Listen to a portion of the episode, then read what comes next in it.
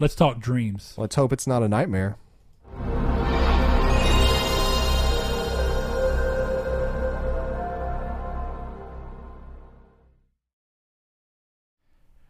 Hello and welcome to Triangle Squared, a PlayStation podcast. I'm your host, Brett Beck, and alongside me, Mister. Saul Bridges bringing you guys lucky episode 84. 84, that's a lot. 84 is all, but you know, the problem is, is because we've gotten so high, I feel like every episode I'm like, man, that's a lot of episodes. So then we end up saying it, but we just sound like broken records. So we're sorry about that. But if this is your first time joining us, we are Triangle Squared, a PlayStation podcast.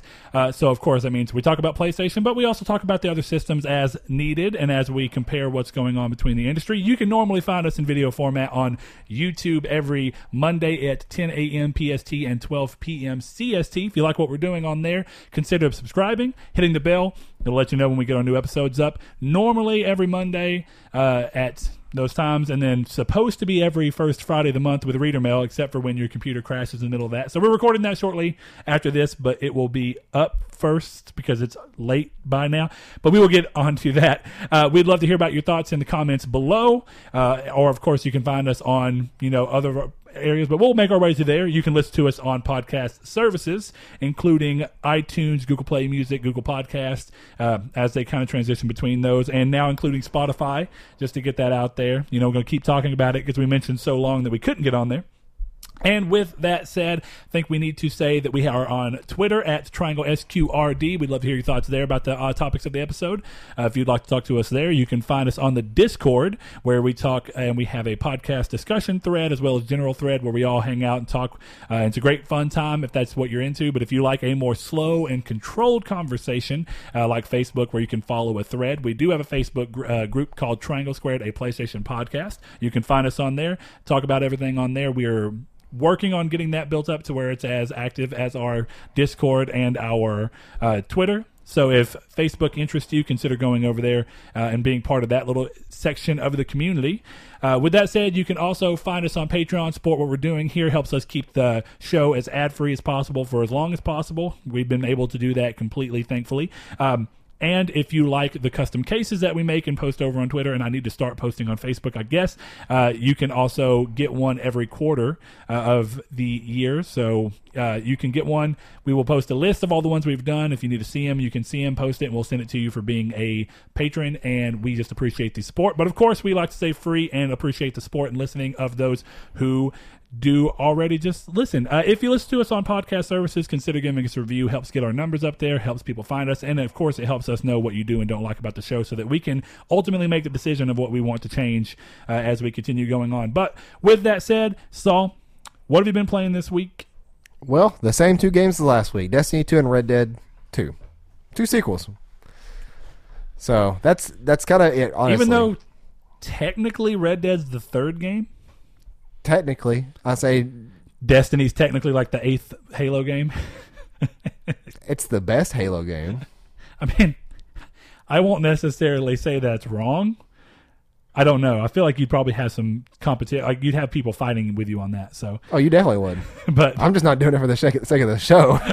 uh, but yeah, that's really it. I haven't played much more of anything. okay. So I- how much more Destiny? I mean, Destiny. Sorry. How much more Red Dead have you gotten under your belt? Because mine is. Uh, I, I've been playing the same two games. I've gotten three more hours of Red Dead under my belt. But we'll talk Probably about, about 10 more hours. I'm still in chapter 2, though. I was telling you earlier about a mistake I had made involving a bounty on my head. I assume I'm in chapter two. Yeah, you're in chapter, chapter 2. one's the intro, correct? Yes, Okay. yeah.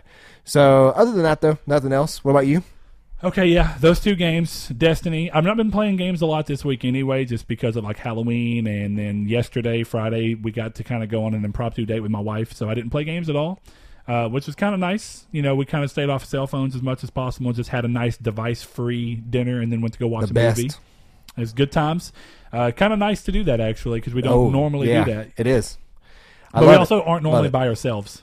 So That's that's another part of it.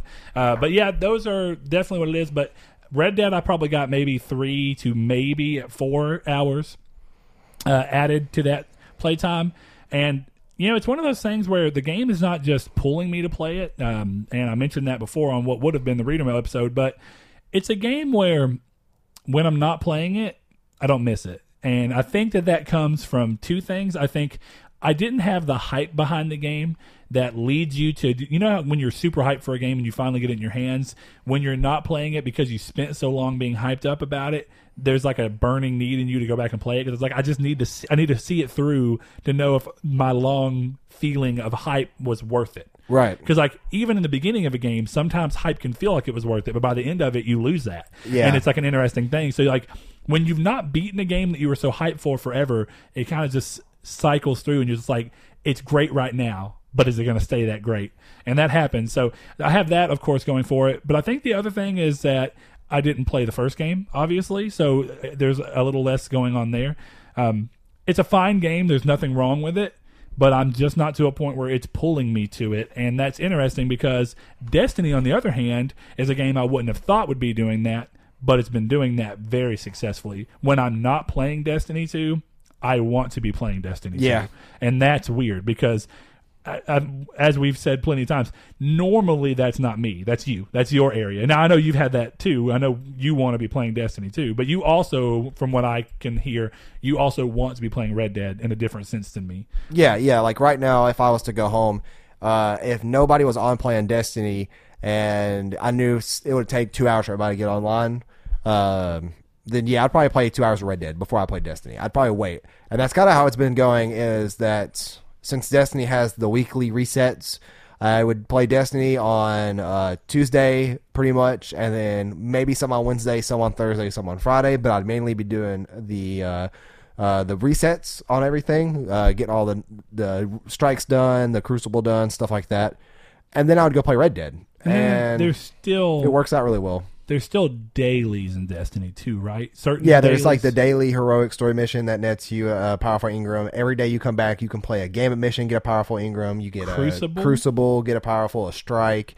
You still have those stuff, uh, that stuff, and then I'm I'm not. I've never been a bounty person in Destiny. Like I'll go pick them up if we're gonna go play Gambit, but I don't pay attention. I don't know if the bounties are daily anymore. They used to be. Oh, they I- are. They are. Okay. Um, I, I don't pay attention to the time frame on them. I'm not a bounty person either, but I've become one out of necessity of trying to drive myself up further. And since every week Ikora gives you a, a piece of powerful gear if you complete 20 bounties, Well, I'll say that I, I, I complete bounties and I'll pick them up, but I don't like pay attention to like the time stuff on them. I Yeah. just because I know if I'm picking one up, I'm going to go do it. So exactly, I should say that. yeah, should I, don't clarify. pick them up unless I'm literally about to go do the thing. Like Yeah. if I know I'm about to go to play a game of Gambit, I'll go to the. I Yeah. go by, pick them all I know some people who just go by the through the tower w- weekly and they just pick up all the weekly stuff and all the dailies and then go just go out and play and, Yeah. and hope they get it, which makes sense. I actually have done that before, Me but too. I don't make a habit out of it.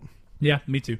Um, so that, that's been an interesting thing, but that's you know, in comparison to you though, that was one of the things about me with Red Dead is that I, I said, like, if I'm not, if if I'm sitting there and I'm not, pl- if I'm playing Destiny and I have to get off, it's because I have something else I just have to get done. Yeah. Whereas if I don't, if I'm not playing Destiny and like for you, it was like, well, if there's nobody on Destiny, I'm just going to play uh, Red Dead because it's like it's you still want to play it, but it is secondary to the fact that Destiny's fun because you're playing with friends and just a different setup. It makes it it makes it more enjoyable when you play with friends. Sure, and so when you're when you don't have friends pulling you to play on it, then you kind of automatically drift to Red Dead as your go-to game that doesn't require communication, like uh, and and society, like whatever whatever you call it, not society, but um, whatever. I can't think of the word I'm trying to think of.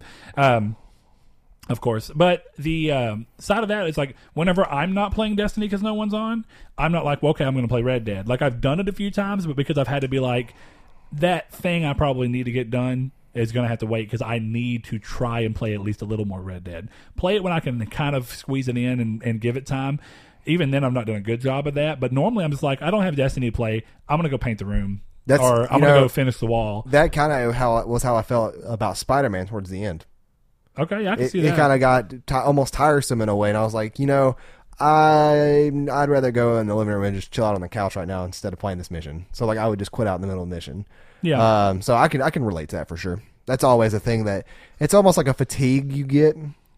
Yeah, mine's a- not, mine's not even a fatigue toward the game. I think it really is just a sign that the game is not doing anything yet. It's not connected with me enough yet to pull me in any form of fa- or fashion. Because, like, you know, even when I don't love a game yet, if it's still sometimes a game like the even the curiosity of whether it's going to get my attention is is enough to pull me back to it. You know, Like Vampire was really interesting to me, and I ended up I ended up really liking that game. I wouldn't necessarily say love, but I enjoyed it heavily. It was a good game, uh, but that was kind of enough for me. I enjoyed the game, but more of what kept driving me back to is like I really did. I, I was hoping this game was going to be good after a long period of time, and I have a curiosity of whether it's going to be able to keep its hooks in me or get its hooks in me, depending on what point of the game I was. You know. Yeah, that makes It's- sense. So it's that Red Dead's not doing that for me yet. But like I've said, when I play it, I enjoy it. Right. I, it's I- just no I'm desire not- to go back. Yes. Yeah, that makes sense. So there's not even like anything the game has done to push me away from it. I just It just doesn't vibe. but it's also well. not pulling me. It's it's somewhere in between. I'm hoping that as I keep playing, that that'll pick up, but I don't know yet. Hmm. So we will see. Uh, anyway, I guess we can move on from that into the drop, good sir. Sure thing. For those that don't know, the drop is this week's weekly PlayStation releases across all of its platforms. Uh, let's see. First on the list, we have 1111 Memories Retold for PS4, Carnival Games for PS4, Dara Scene for PS4, Yeah, Gripe, Gripe. I don't know why I can't read today. Grip for PS4. There's no e at the end. Um, Jagged Alliance Rage for PS4. Grip is coming to Switch, Is it which really? surprised me That is weird. because of the type of game it is. It's Yeah. like car combat. That is kind of unusual. Uh, even though you know Mario Kart, but technically different. Kart racer combat's a little different. but Yeah. We have Nekopara, uh, Volume 1. I swear that was last week's as well. We have Noir Chronicles, City of Crime for PS4. Omen of Sorrow for PS4. Is that a fighting game? I played that. Uh, if, if Omen it of is- Sorrow? Yeah, Oh, I have no idea. Yeah, 2D battle system inspired Yeah. by the classics. Cool. I played that at uh, PSX. It's actually pretty cool. Hmm. We have Road Redemption for PS4, The Shapeshifting Detective for PS4, Skytime for PS4, Star Bear Taxi for PSVR, Steel Rats for PS4, Siren for PSVR, and let's see, Tetris Effect for PS4, The Forest for PS4, Timber Tennis Versus for PS4, Transpose for PS4, and that's it on the list for this week's. Yeah, PSVR. That happens to me sometimes. Like I don't know I know, why. I know. Hey, scroll up real quick. Uh, I want to see uh, the forest. Uh, go down. The for- it's in the tease. Um, Oh, okay, that is the game I remember. That game looks kind of cool, and I remember when they first announced it. I don't know if I'll like it or not, but I'm gonna look more into it since it's out.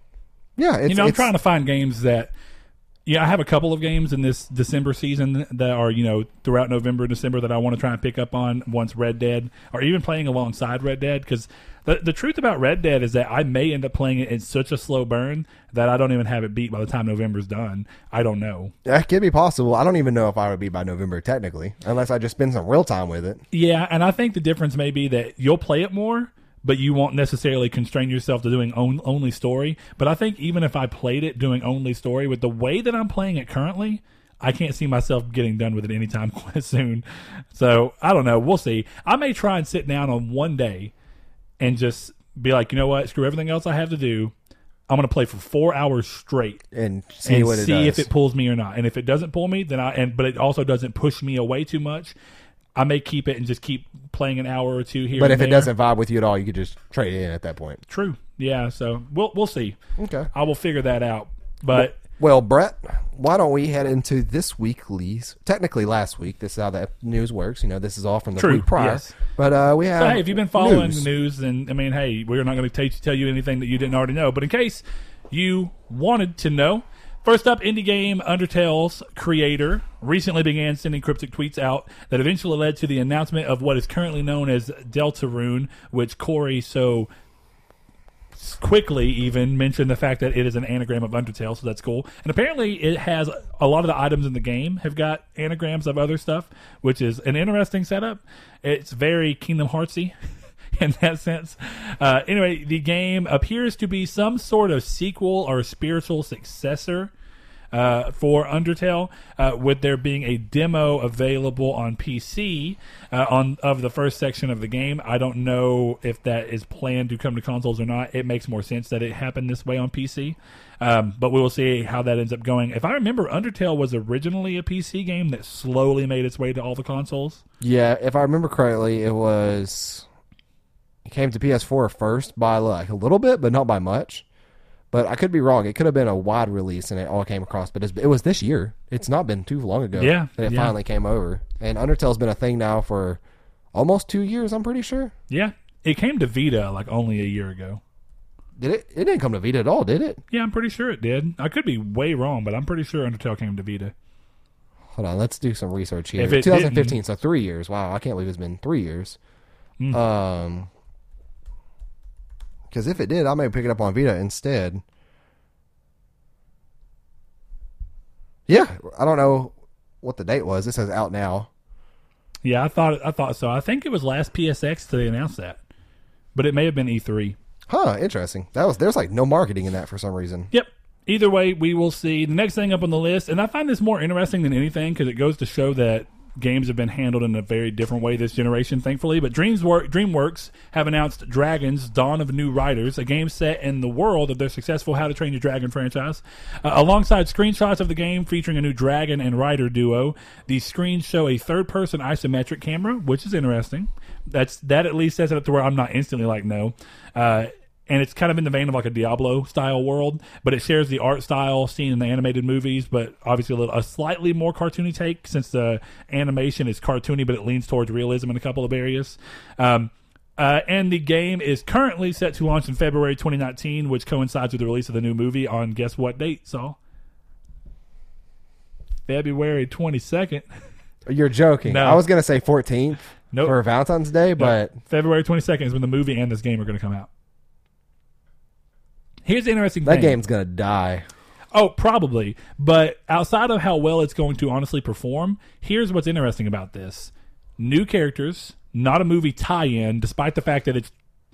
I actually, it, it's smart to capitalize on the movie's uh, Popularity. and, and popularity by releasing a game around the series at the same time. But I do like that they're being smart and not trying to make it a movie tie-in where it's the exact same game. Uh, they're going with completely different characters, whereas the Amazing Spider-Man series were not movie tie-ins, but they also were because they were like sequels to the movies. Like Amazing Spider-Man one took place after the first movie. It was very weird, uh, but it was cool because it was better than replaying the movie that I just watched. Yeah, I, I don't. I'd rather have the movie though. I'd rather have the movie like the game based loosely on the movie than to have a uh, like a non canon uh, a non canon sequel. No, it was a it was a canonical sequel as far as the game. Is concerned. There's no way that is con- like no. I'm talking about uh, uh, like the Sony Spider-Man universe. That's considered. uh There's no way I'm, I will that look that for Spider-Man sure. game is canonical and it and it works that way. As far as it says, now the second game I don't know, but the first one, yes. That's weird. I really don't like that. That's that's worse. that's a lot worse. I don't know. It was we. It was better than playing the game. To me, it was better than just playing the story again. So that's just, uh, I guess, a set of Batman. Begins on GameCube was a good game. I never even played that. I forgot that that came. I forgot that that was so old that that was GameCube and PS2. Yeah. and I guess a even good Xbox. Good movie. Yeah, and that's not a bad movie by any standard. Uh, so yeah, it's it's interesting, but I, I'm curious to see because I actually think that this is a franchise that makes sense for a game. Uh, to I, I think that this makes a good action adventure game. You know, I think it it would definitely play off well. I mean, I don't know. I've never seen How to Train Your Dragon, but you knew that. I I, keep, I I knew it, but I've forgotten it. Yep. Now that you've refreshed my memory, I remember the the sense of betrayal that I felt when you hadn't watched it. It's a good movie, Yeah, I'm not into kids movies. man. And turns around and watches like Spirited Away. Yeah, you're you, you're in for a, a sad story whenever uh, the events. I'm just joking. joking, by the way, everybody. Don't go crazy. No, hop on me Saul. yet. If you watch How to Train Your Dragon and it's obviously a good movie, tell Saul he needs to watch it. No. That's like saying that you haven't seen Cloudy with a Chance of Meatballs too, which you probably No, you haven't. knew that. You gave me the Blu-ray. I still have never watched it. of Cloudy with a Chance of Meatballs two. I don't no, have no, it yet, but one. The first one, first one is also great. They're good movies. Really, I just love Sony Animation's animation style. That's what makes the Into the Spider Verse look so good to me. It's like a, it, they have top notch animation. It's so good. They they do they are the rock star if you want to consider rock star that with Red Dead. They they have been doing what Red Dead has done right now with all this small minutia detail. They've done that in their animated movies for so long. Like the smallest things that really shouldn't even matter are just Are there? perfect. Yeah. There. It's really stupid, but I love it. Um, anyway, I will go to the next thing. Sony have announced plans to release a two terabyte PS4 Pro in Japan, which I am positive will make its way over west. Uh, I wonder if this is based off of the fact that they have the two terabyte um, 50 or you know whatever five hundred thousand, Well, it's probably because games are getting five hundred million edition. Yeah, game- and, and because games are getting too Yeah, games big. are getting huge, so we need that. Yeah, which actually we have something coming up on that about size and how that's going to affect something uh, in the news a little bit down the line. But I will save it for its spot so I don't get lost in here. Next up, Supermassive Games, Man of Medan. So this is the people that made Until Dawn. Uh, it has received a new trailer on Halloween introducing the Curator, who is an omniscient narrator to the choices and events happening to the characters. And now, what's interesting about this is that this very much seems like you played Until Dawn, right? Okay, this very much seems like the role that the therapist took on in Until Dawn. Which is cool because that was a really like really cool role. Yeah, I loved it. But this is actually this is even more interesting because this is where it gets interesting. While each game in the series will be separate, we talked about that a few weeks back, uh, as was confirmed before. It is confirmed that the curator will be an ever-present part of each new game. So, despite the fact that the stories will be separate and the cast will change, he will be a through line. Um, Is it the same actor? yes, That's every cool. single time I like that a lot. I and like there's that there's a lot of story into it. So he has been doing this forever. He doesn't know if there's a, he doesn't know if there's a beginning to when he's done it. They talked about this, and they they talked about the fact that he understands the rules. He can view these things. He's like a voyeur of their situation, but he cannot he typically can't communicate, but the way they're treating it is since you're the player, they're using this for some kind of like player agency in this and like a, a weird fourth wall breaking thing. Well, where, it could be similar to how jo- it dealt with Josh in the in, In- in Until Dawn. in a way, where it was um, almost like an exposition style, like narrative that they gave you. to some extent, but there's even more in this. So like what they're doing is he realizes now that he can talk to you, the player. So like you change the way he can do things. Normally he knows how things are like he he can see how things are going, what they're going to happen, and can pick up on things, but he can't communicate with the characters themselves. But you being the player, he can he can communicate with you, but he can't do it straightforwardly. So Weird. his inclusion is set to potentially aid players by not interfering with your actions, but offering up cryptic and ambiguous hints to try and steer players towards things they might otherwise miss. But it's never straightforward. Now, if this is actually, this sounds really cool. And if they can make this work out like it sounds like on paper right now, because it's real easy to make something like that sound really interesting, but then fail to capitalize on it when you actually put it into practice. But I think that this sounds super cool. I trust them. Until Dawn's a great game, and I've actually been debating going back and getting the platinum because the only reason I didn't is because my boo died and it broke my heart. Uh, but that's that's okay. It happens. You know, that's what these games are about. Um, but I think that's really cool. And my initial thoughts, and even the way they showed him, and in, the like, there's the trailer has him speaking, and I was like, man, this is so reminiscent of what they chose to do with the therapist. I was like, that's really a great idea. Um, Yeah, it's so- a really unique idea as well. yeah, because you know that's and it's another way to break them up from the fact that they are stylistically very similar to what you see with games like uh, Heavy Rain and Beyond Two Souls, and of course this year Detroit. So when you're playing alongside those, the thing that Until Dawn had going for it was obviously the fact that it was just a straight up horror game, which was good. Uh, so it was also like a horror slash thriller, whereas Heavy Rain was like a psychological thriller to an extent. But it's going even further by introducing this other character who plays as like a weird narrator slash like he's telling you about what he's observing in a weird way, and and definitely in Until Dawn, it wasn't like he was. It was he didn't have the same role of being omniscient, but he had this thing where everything he was saying somehow was even though he wasn't meaning it to it was more like a exposition from like you were sitting in his chair Yeah, and that's what I liked about it. but That's it was what I meant. tying into the things I, I like how the game made you choose like what you were scared of and what was funny about that is like when you're playing it you think like oh they're going to try and utilize this on me later but what's funny they don't they go through that book and like you're you thinking that you're setting the game up to be optimally scary for you and all it does is create this weird sense of tension where you keep waiting for something to happen that never does and i actually thought that was a brilliant way to go about that so we will see what happens with them and i'm really excited for this idea if they it, remember we talked about it's supposed to be pumping out two per year if they can do this at a quality rate i'm down Yeah, it'll be pretty cool. they need to have a platinum, every single one of them. I agree. I think so. Um, next up, though, another Halloween trailer that came in was the MediEvil remake for PS4. For the first time, we saw the game in its full glory, so it's acting as a ground up remake instead of a remaster, thankfully. Uh, we already knew that, but it's cool to finally visually see it. So it features uh, faithfully redesigned environments utilizing the new hardware to better realize the world around Sir Daniel, which is great to me because they were showing like comparisons of what you saw from the 19 was that 98 release i think is what it was on the original game. And they were kind of comparing the two and it's like well in this one it was kind of flat and they were trying to use textures to give depth in weird areas but it wasn't working very well because you're working on very constrained hardware at the time even though that game looked great when it came out. But now they're able to actually add like canyons and valleys and brushes that are coming up and like our brush that's coming up and like plants and whatnot and then a bridge that actually has depth instead of looking like a flat texture that you can just walk across it's beautiful. And I like the art style a lot. It does exactly what I was hoping it would do, which is it, it sticks towards the style, and all it does is gives it a more modern twist because of the fact that you can do so. It's almost like brushing up and and just refining what was already existing, but now you don't have all the pixels and you know uh, texture limitations that you had on the PS1. So this is very similar to what Spyro is doing, where it looks very much so like what the original game did, but they're putting this extra twist on it because it's like, well, they've they've taken very small liberties with the art style because you've never seen the art style in its full glory.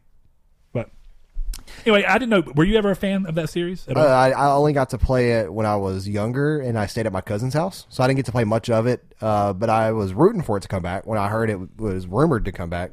So I it, really, it certainly looks interesting. It's something I'm not sure if I'll pick up, but you know, if it's a slow weekend and it goes on sale, then yeah, probably. Sure. Uh, anyway, otherwise, the core gameplay is ex- gameplay experience is going to be very similar to what the original game was. Very mo- moderate tweaks, like you saw with Crash Bandicoot. Uh, so, longtime fans should feel well at home with it, but new players should feel like they come into it and it should feel a little bit better to them in comparison to what the original game did. Uh, no release date was given yet, other than a 2019 window. I'm curious to see where they end up slapping that. It would be a good, excuse me, it would be a good Halloween release if they chose to go that route with it. Kind of like what they did with Until Dawn. Wait until closer to Halloween and then really heavily market it during Halloween. Even though Until Dawn came out like August.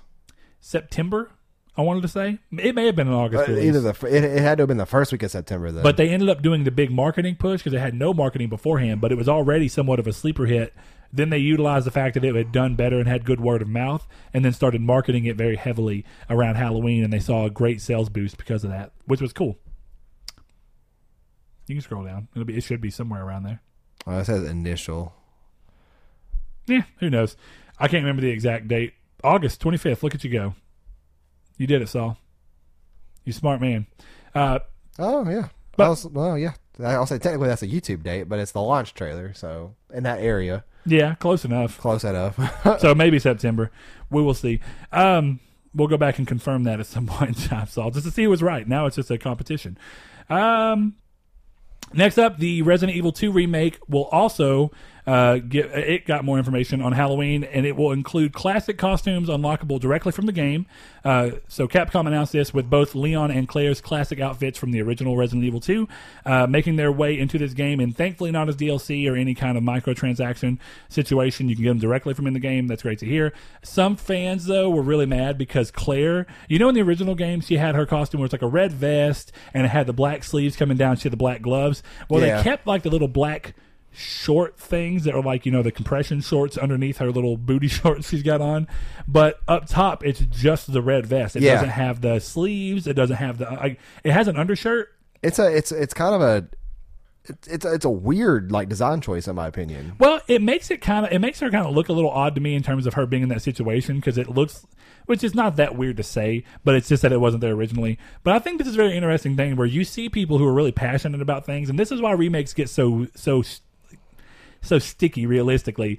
And that's why even with what we've seen so far final fantasy VII remake it's been so split because some people are like well that doesn't look exactly like the cloud that we had and this is different. And what are they going to do in here? And and now oh it's not It- this. people will come way too I would say picky because Yeah. like even though it's different, it just it's weird to look at, but that doesn't mean I'm hating the game or not going to get the game because of it. yeah well there are some people that are saying they're there not going to get the game. yeah there are some extremists out there. Sure. I mean, it's just, you know, we talk about it all the time. There is an outrage culture that as soon as they see something goes away. Now, look, I'm not saying that they shouldn't try and go back and make it more accurate. Maybe they should. Even if it's just because visually to me it looks slightly more odd on screen than if she had the gloves. She looks more combat ready with the rest of the stuff. You know what I mean? And it makes her look more like she's some form of an operative. With what they showed, it almost looks like she's just a random girl who was like out on a night of the town and got caught up in some zombie situation. But I don't know about that for sure. Uh, next thing is Bando Namco, Bandai Namco have announced that Dragon Ball FighterZ has topped 3.5 million units in shipments and digital sales combined, leading the game to be quite a success, which is good for them. You know, I gotta say. I knew the game would do well, and the Dragon Ball series tends to do decently well. But 3.5 million for a for a fighting game is pretty interesting. But that's cool. Saul, did you ever even get around to playing Dragon Ball FighterZ at all? I sure didn't. You never even played my copy or against me at all, did you? Nope. I meant to pick it up on Switch at one point when it was on sale, but I just missed that. And Oh, I forgot that game came to Switch. Are you sure that one did, or was it Xenoverse? No, both of them did. Xenoverse two. Actually, I think the first two Xenoverse did in a Both collection, of them came? but I might be wrong. But yeah, this game did too. Cool. That's good. Um, I wonder if it looks as crisp. Because I'll tell you, man, the one thing about Dragon Ball FighterZ that was awesome is that they looked so. It's the first time in a game they felt so close to the show. It was very beautiful, gorgeous. Uh, next up, though, what we were talking about was size when we were talking about the hard drive issue. Uh, and this is more of an issue on terms of the disc, but it does tie into what Red Dead ended up doing with the two disc situation. Is uh, despite the delay of Spyro Reignited trilogy, we now have confirmation, and this is from um, oh lord, Achievement Hunter. They down they went down to Toys for Bob's and did like a uh, Bob or whatever, and did a interview and they were going kind of touring through and they finally asked the question and they got confirmation there. So what we have now is that there will be some downloading required to play the second and third game in the series. So originally, just so we're aware, the the two games would have to be downloaded in their entirety. Uh, this was before the delay, whenever that came up, and there was some uproar over that. But now it appears they've managed to get part of each game on the disc. Uh, but it you will have to requ- you will ugh, it will require a download of some sort to get it up to par. Now I think that this is interesting because it's unfortunate for people who still don't have internet at home like Corey, and these, this is going to affect Yeah, the people who would have otherwise potentially bought the game. Uh, but it will satiate those people who were more wondering about how buying and selling the game used were going to work. Because, of course, like Blake always talks about with the Vita, um, and it's something that I meant to mention, I forgot about. If you play the Sly Cooper trilogy on Vita, buying it physically, you don't want to buy it used because if you buy it used, uh, the first and the first and second game were on the disc or on the cartridge. The third game was a download code. Arguably If- the best. yeah. So if you download it, two's the best, but fight. I, I know. I'm just saying that's to ruffle your jimmies. I know. Uh, but if you buy the game used, then of course, uh, if the the code may be in there, but you have two problems. It'll either be expired at this point, so you have it, so it won't work anyway. Yeah, because whoever published this game thought it was a good idea to make those codes expirable. Which is stupid. if you're gonna make them expirable, at least make it like hundred years from now. You know what I mean? Like, Yeah. if you have to put a date on it because of like something in the system, fine. But regardless, uh, that's the setup. So what people I think were worried about with Spyro is that is that if they did that, the second and the third game were going to be download codes, and of course that means buying the game used would mean that you were only Guaranteed the first guaranteed one. the first game, uh, and then of course selling it used. You would not get your full values worth because they'd go, well, only one of the games is on the disc now, so we're only going to give you seven bucks for this game you spent forty That- dollars on. that's where, in my opinion, GameStop shouldn't. You shouldn't be allowed to trade those kind of games in. If it's forced, uh, if it's content that is forced, uh, if like if you're paying for a collection and you're forced to have to download something else from an external source that comes in the box that may be used, you, should, you shouldn't be able to trade that in. I mean, I can kind of agree with that because it makes it sets weird expectations. Definitely in a game where you're only getting one of the three. At least in Sly's case, you're getting two of the three.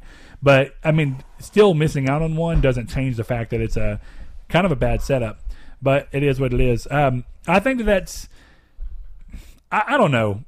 I, I don't really know how much this is going to affect people on Seems like a lose lose no matter what. But Just the way the game was made from a single disc standpoint to now this with it, people people will really slow internet like Donovan. If Donovan gets this game, you know how long is it going to take him to install this stuff to play it? Uh, you, then you got people like Corey who is in pretty much the same boat of slow to no internet speed at all. Uh, it's just it's it's an unfortunate situation that you know shouldn't be a thing yeah, I don't in know. my opinion.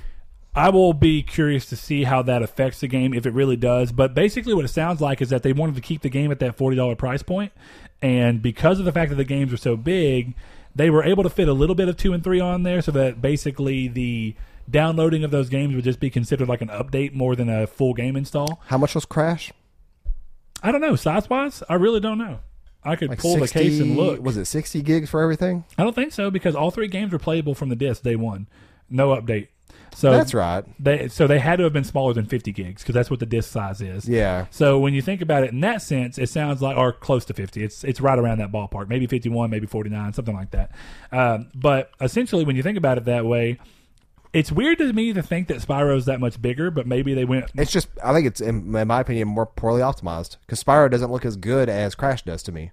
Actually, I agree. So I now think- that may be an art style choice more than anything. And well, and the games, to be fair, uh, to clarify a little bit, the games are a little different. The Spyro's a little bit more open worldy and uses bigger spaces. It's hub world basically. Yeah. So yeah, that may have an effect on it.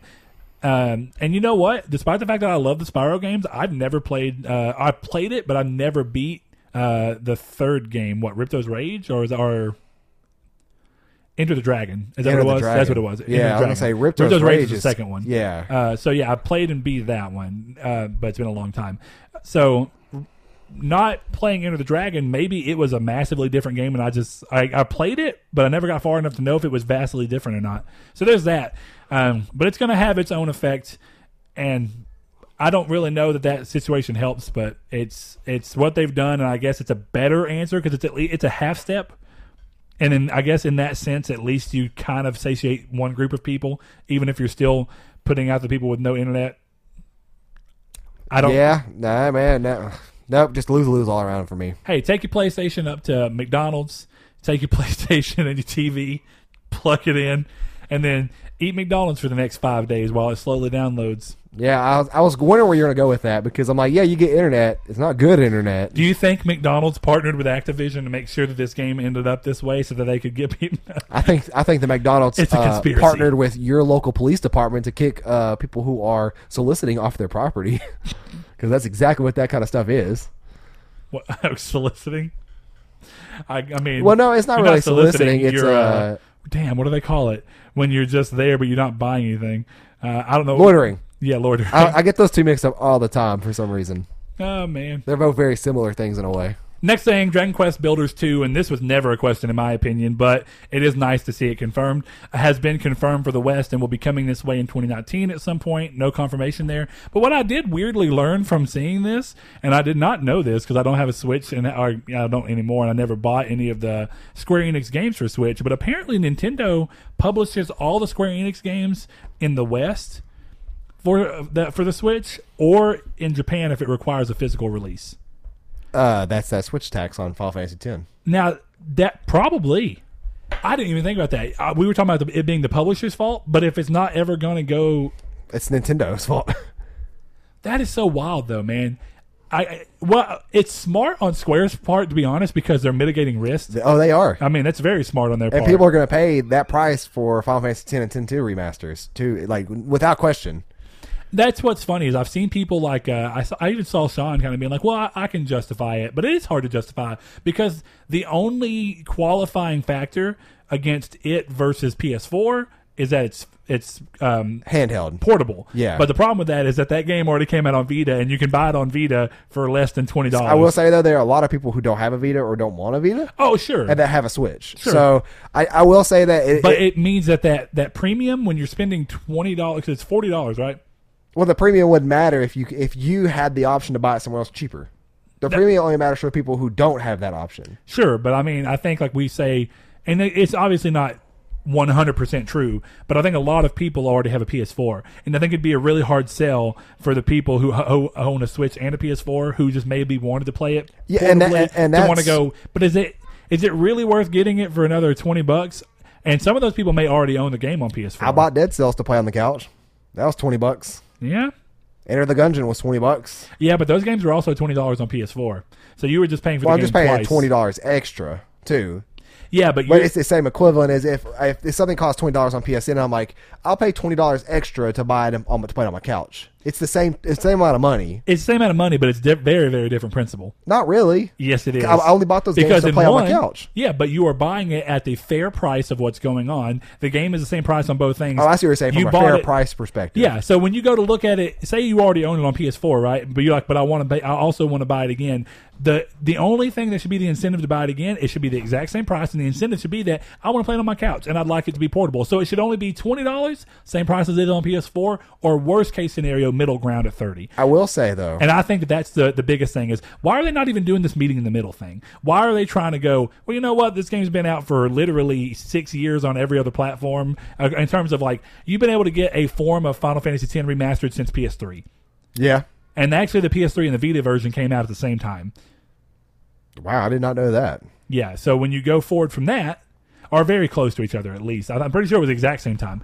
Uh, and then the PS4 one came later. But when you can buy the game on those other consoles where it actually even look and run better, that's the other thing. On PS4, it looks and runs way better than it's going to look on Switch. Yeah. And that's just an unfortunate truth. But it's really hard to not go, okay, well, look, maybe this is the first time that Nintendo players will ever get to play this game if they've never been on anything but our systems. But that does not make the game suddenly double what it was on something else when it's an old game. Also- and I don't mean old like Final Fantasy X because Final Fantasy X's old now. What, 12 years old? But when you're talking about something that, even by next gen standards, it's old. Well- Final Fantasy X came out on PS4 like three years ago. Why am I paying twenty dollars more for something on Switch for no reason? I, I I really don't love the idea of the Switch tax. It's I- it- I will a say, pain in the ass. I don't know if there's evidence behind this, but I have heard multiple multiple people say that due to the uh, cost of putting it on the cart is more expensive than putting it on a Blu-ray. that is true. so that that's where some people say that it mitigates the cost. Now, not Now- trying to back up Nintendo here. Now again, Um, thirty dollars, right? Sure. I paid ten dollars more for the fact that you had to go through a slightly harder process of getting the game to run on, to, on this console physically. But then, why does that matter for digital people? Oh, 2001. I don't know what I think it was 2006. No, it's 2001. It Yeah. came before Kingdom Hearts 1. Yeah. In 2002. Uh, but no, that's my thing is like, th- and this is where the whole all digital thing gets even worse, old. right? Wow. When you think about this, if the only reason it's more expensive physically is because of the cartridge, then the the discount it should be discounted on even if it I mean, right, that's what it should be discounted that's, digitally. That's a whole nother conversation though, because that's That is I, am going to blame GameStop 100 percent and other major retailers for that, because that's the only reason that digital discounts aren't more of a thing. because they don't want to break their relationships up. Yeah, no, that's So- actually true. While they still need them, but the, No. more, the less and less they need them, the more I don't they're going to they need them. Well, you're already seeing that to an extent, right? You're seeing games come out physically for ten dollars more, either a day and day or later. No, I'm talking about the need uh, for these retailers. Oh, I know, but I'm saying you're already seeing some of what I'm talking about, where they're going to start taking the risk regardless, because indie games that are launching Oh, day oh, and date, oh, the are- other side of what you're saying. yeah, yeah, or like, what I was um, thinking. Perfect example: Origami. I got that physically. That game was ten dollars more than if I would have bought it digitally, but it was also a special edition for buying it physical. So it was a little bit different, but it was ten dollars more. GameStop got it. I paid ten dollars more for it, and I could have gotten it for ten dollars cheaper digitally. I just prefer physical, so I paid that. But that goes to show that there's already people that are doing that. Like, well, we have the game digitally for twenty bucks, but since And- we're going to go out of our way to put it on physical, we'll charge a little bit more. And let's not forget that Twin Motion and um, ooh, I can't remember the name. The uh, devs for Death's Gambit, but the pre-order discounts. Oh, for White digital- Rabbit Yeah, games. White Rabbit. That's what it was. Yeah, But and they had yeah they had discounts for pre-ordering. it's You're right. almost five bucks too. So like fifteen bucks for those games is a really good deal. Steal. But let's get back on track. On track. In an interesting move, and this is truly interesting, Sony have announced a partnership with, with Lenovo that will allow Lenovo to utilize their PSVR design to create their own VR headset. In a, statement, a statement from Riley Russell, who's the chief legal officer for Sony Interactive Entertainment, he says, quote, This agreement with Lenovo is a testament to the quality of PSVR's design, as well as SIE's commitment to creating great virtual reality experiences and helping the VR industry expand, end quote. This is a really weird situation, and I'm curious to see where it leads, but it makes sense for two reasons. They are often, the PSVR is often lauded as the most comfortable of, of definitely the big, high quality VR. Things like the Samsung Gear VR are very lightweight, but they're very limited in what you can and can't do because they're powered by a phone.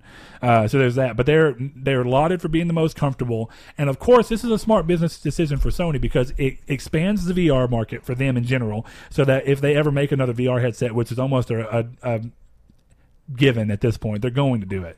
Um, if Lenovo does anything to that design and finds a way to improve upon it, they automatically get that back if that comes down to it. Uh, that's that's great for them. It helps get more VR people out there and expand that market. And of course, they're making money off the partnership anyway. I'm sure that they they are getting some kind of a back end off of every unit sold, or they're getting an upfront charge, whatever it is. The partnership it makes. I don't see this being downside for them anywhere No, I don't either. And- because and- Lenovo's not going to compete with them in the market territory, uh, in the console market territory anyway. Well, another way to think about it too is that Lenovo, uh, for those that don't know, have a laptop called the ThinkPad, which is one of the most used, if not the most used, business laptop for uh, a lot of companies to give their employees. Yep. Uh, so we could see that this become more of a thing too of VR in the workplace for stuff like architects. Be quite cool to do. We no, they already have it in uh you know with what I do. I do furniture design, Yeah. and furniture drawing, a 3D setup. I'm sure you could do like a 3D tour of the product. You can. Yeah. And so, So- what you can do is you can draw up the entire room, and then you can tell it to render it in 3D. And then if you have the stuff set up, you can actually strap on a VR headset, and you can have the people physically walk through That's cool. Yeah. what would be their office. Now you have to have a very large area to do that. Yeah. But that would that would help you sell definitely big jobs when they're unsure about it and they're like, "I want to see it." Well, seeing it in even a 3D rendering that we print or send to you is mo- is good enough, or well, is better good. than it's better what than you nothing. don't have. Yeah, But VR is a really interesting way, and we talk about that all the time, or a lot of people talk about it all the time. But we've talked about it too about VR being so much more than just gaming. Like what what uses does it have, and how can it really help other markets? And that's actually a really interesting one to me. And I remember when they first talked about it like a year ago, I was like, wow, that's a brilliant idea. Like a truly brilliant idea. Because definitely when you get these jobs that are a $1.1 million job and you're spending a million dollars on furniture that you may or may not be comfortable in spending, being able to get somebody in that situation, even though we can't, the custom, the companies that do have that ability set up, that has got to be worth it to them. Yeah. what they're paying for that VR setup is way worth Uh, it. yeah, way more than way way more than the cost that they uh, have to sink in. And it's just a, Because you sell you sell one to a company that's like just say you're out six hundred bucks for in general for the, what you have. sure, How many sales are you going to make because you have that? Yeah, You're and then- and pay for itself. the more of them that starts to be made and sold, and the more bulk that they can be made in, it'll drive the cost of materials down, and eventually they'll be able to slowly lower the cost of VR in general. So it's a good thing for the proliferation of the of the platform in general, and I just mean the market platform. So VR. Uh, next thing up, Red Dead Redemption Two enjoyed the biggest opening weekend of all time. Saul, you ready for this? With uh, over hundred and twenty-five million dollars in worldwide sell-through, physically and digitally that's a lot. during its first three days, and with it, earning a number of benchmark credentials. So it's been the most pre ordered full game ever on PSN, biggest day one full game sales on PSN, biggest first three days. Uh, full game sales ever on PSN, biggest entertainment launch of 2018, obviously, which is pretty interesting going against something like uh, the Avengers movie, you know, and it well, well outperformed the Yeah, Avengers movie. that's true. Um, so, and then of course, it's the second biggest launch three days uh, in retail sell through across all entertainment releases. So apparently, something else beat it in the three day, but it beat everything else in the opening week. I wonder what it was. Me too, but it didn't. It wasn't there, and I was really Maybe maybe maybe Infinity War. Speaking of Avengers, maybe, maybe. well, this is retail. oh yeah. I don't think you're going to be selling. Maybe GTA Five. I don't know, man. Maybe I, yeah, I don't know. That's weird. I, I really don't know what else would have beat this. GTA Five next gen port, maybe. No, I, I don't think the next gen port sold as well as the first one did in uh, the launch window. Like I know it sold I incredible numbers, but I don't think it sold the numbers that it did at launch. Well, yeah, because of course GTA Five wouldn't have gotten to where it was without the PS4 sales, no doubt. man, what would that have been? I don't know. Three days We can guess for it forever, but I don't think we'll ever figure it I, out. I don't think we will either. My mind wants to lean towards the obvious things like Star Wars.